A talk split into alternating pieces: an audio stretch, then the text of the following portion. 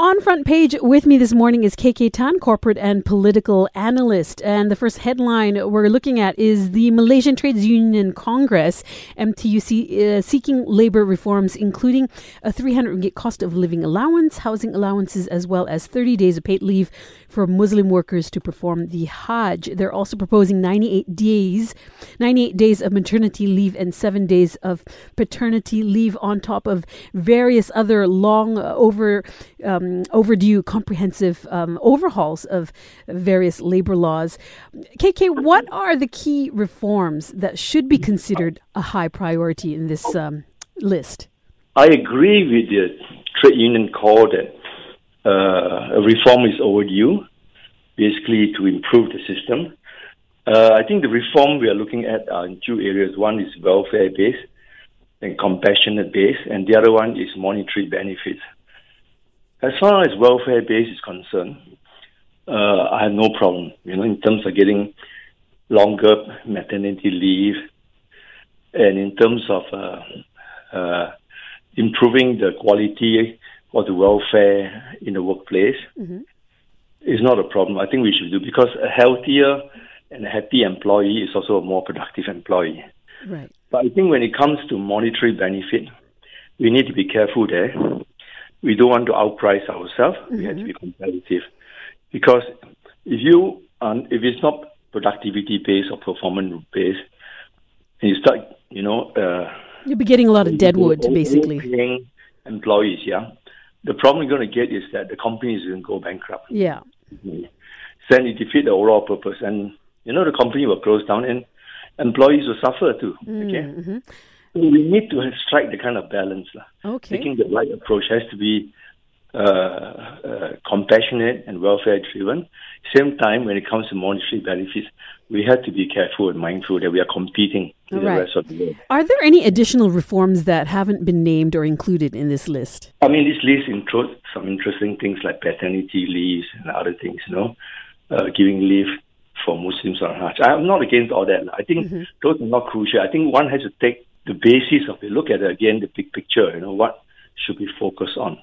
Right. And it's definitely good to focus on the well-being and the health and happiness of employees in the workplace. But just be a bit careful when it comes mm. to hmm. monitoring. Will these will these reforms only affect the public sector? Will it affect the private as well? I think it's targeted at the private sector, as far as I understand. That's why the trade union is involved, ah. because the MTUC won't get involved in the the, the public sector union is. Uh, they have not said anything about it. Okay. Mm-hmm.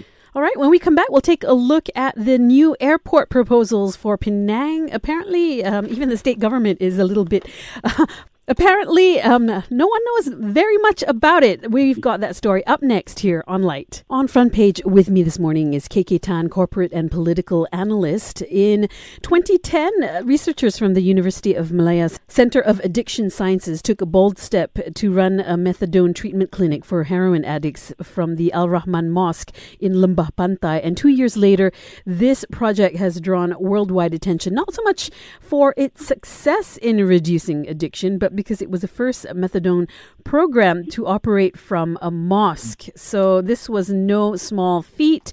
Um, later this month, three mosques in Penang are set to run, according to Permatang Pau MP Nurul Izzah Anwar, what will be the world's first opioid addiction treatment clinics to use um, naltrexone, a new drug to treat various types of this addiction next to methadone. Um, KK, how will drug rehab at these centers differ from existing ones? Do you know? Well, it seems we're taking a new approach. But I think it's more important to understand the significance of this new approach. I mean, there's been an ongoing debate about how do you deal with drug addicts, you know, uh, and this has been going on for a long time. And we have to look at the again the bigger picture. I'm fully in favor of any kind of treatment that brings back the results. Take a more compassionate approach, help to remove the stigma on these drug addicts so they will come out in the open to seek help. Mm-hmm. I think for too long, the society has been taking a very negative attitude to helping these drug addicts. And it's not, it doesn't produce a result. This is why I'm fully in favor of this new approach, which is what uh, my friend, uh, Professor Dr. Adeeba Kamarulzaman, the Dean of the the first women dean of the Faculty of Medicine, University of Malaya, and also the chairman of Malaysian AIDS Council has been putting a lot of effort into this. We need to really change the outlook and our culture on how we should treat drug addicts, taking a more understanding and compassionate approach. We must first ask ourselves this question why do these people resort to drug abuse? You will find that it is a social problem at the end of it. You have to identify the root cause. I know many people say we're not interested, we just want to treat it. We have to identify the root cause. Many of them come from broken families. Some of them could have, have learning difficulties, frustration in them. Uh, some come from very poor background. So we need to understand what are the factors that make them resort to drug dependency. And from there, we have to take a more compassionate understanding. I'm not against discipline, but I think the, the penalty based approach in the past, the criminalizing approach in the past has not really worked very well. And you can see you said something very important earlier. It's shown results, this mm-hmm. new approach. Anything that shows good result must be supported. We have to take refreshing, uh, innovative approach to solve this problem.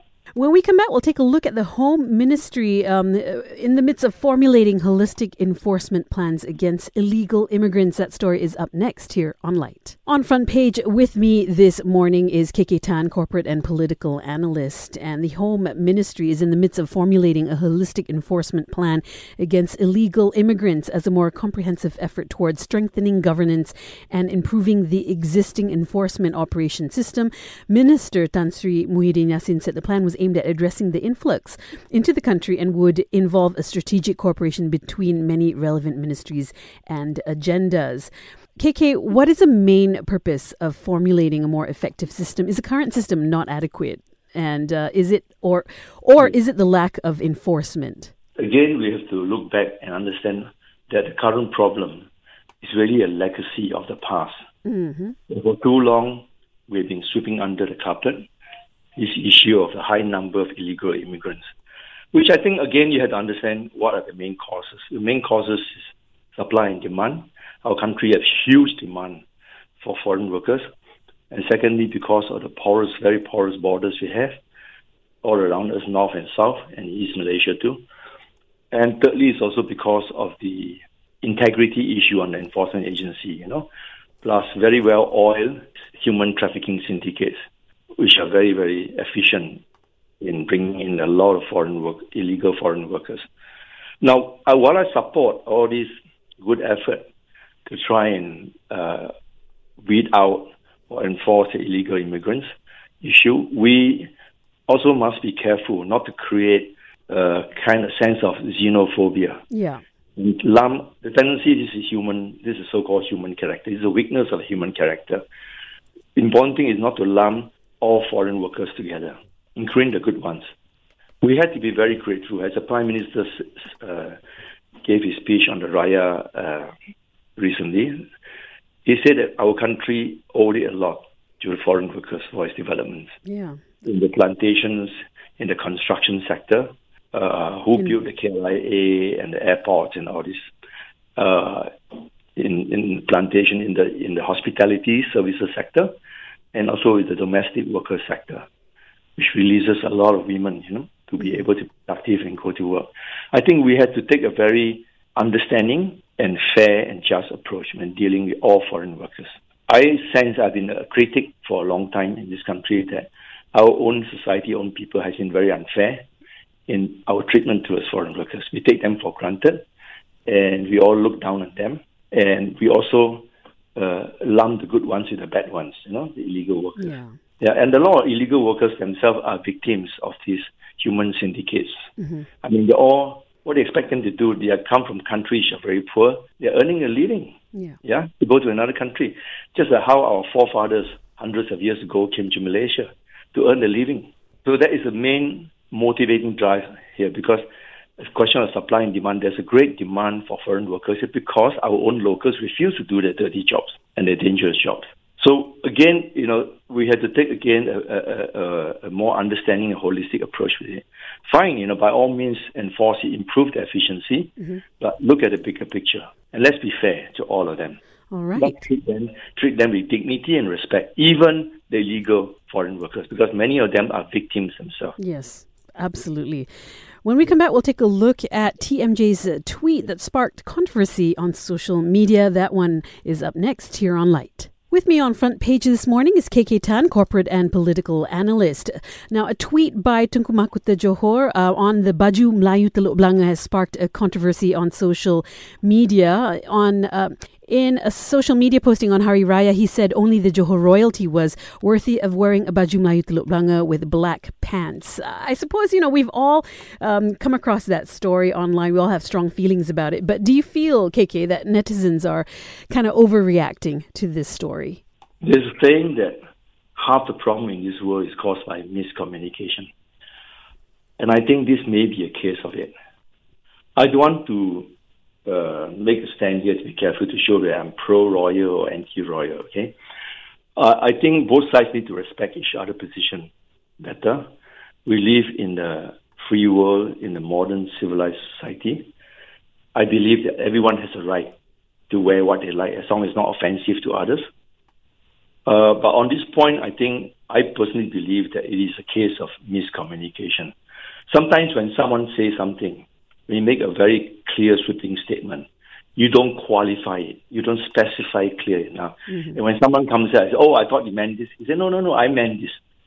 So I think it's important in this day and age in the social media where any statement can be spiral out of control for any party making any statement which may be deemed sensitive to be very, very careful what right. you say. Mm-hmm. Don't say something now and then say, sorry, you mis- I mean misunderstood make it clear from the very beginning. Because, you know, human nature is that we tend to interpret things the way we like. And I think a lot of issues can be a lot of confusion or friction or misunderstanding can be avoided if all sides take care mm-hmm.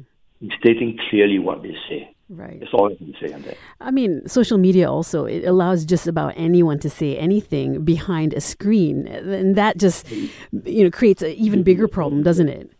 That's why the issue of forced use comes along, you know, and yeah, you get all kinds of problems. I mean, as I said many times before, the social media is a double-edged sword. Mm-hmm. You know, there's good and bad on it. So it allows people to spread lies too, spread rumors, yeah, instigate people based on race and religion to incite, but it's also a very good platform to spread the truth, to, to, to demand greater transparency, openness, and, and also uh, enforce the freedom of speech. So one has to strike that kind of balance. All right. Well, KK, thank you so much for joining us uh, this morning on Front Page and for giving us your thoughts on all these headlines.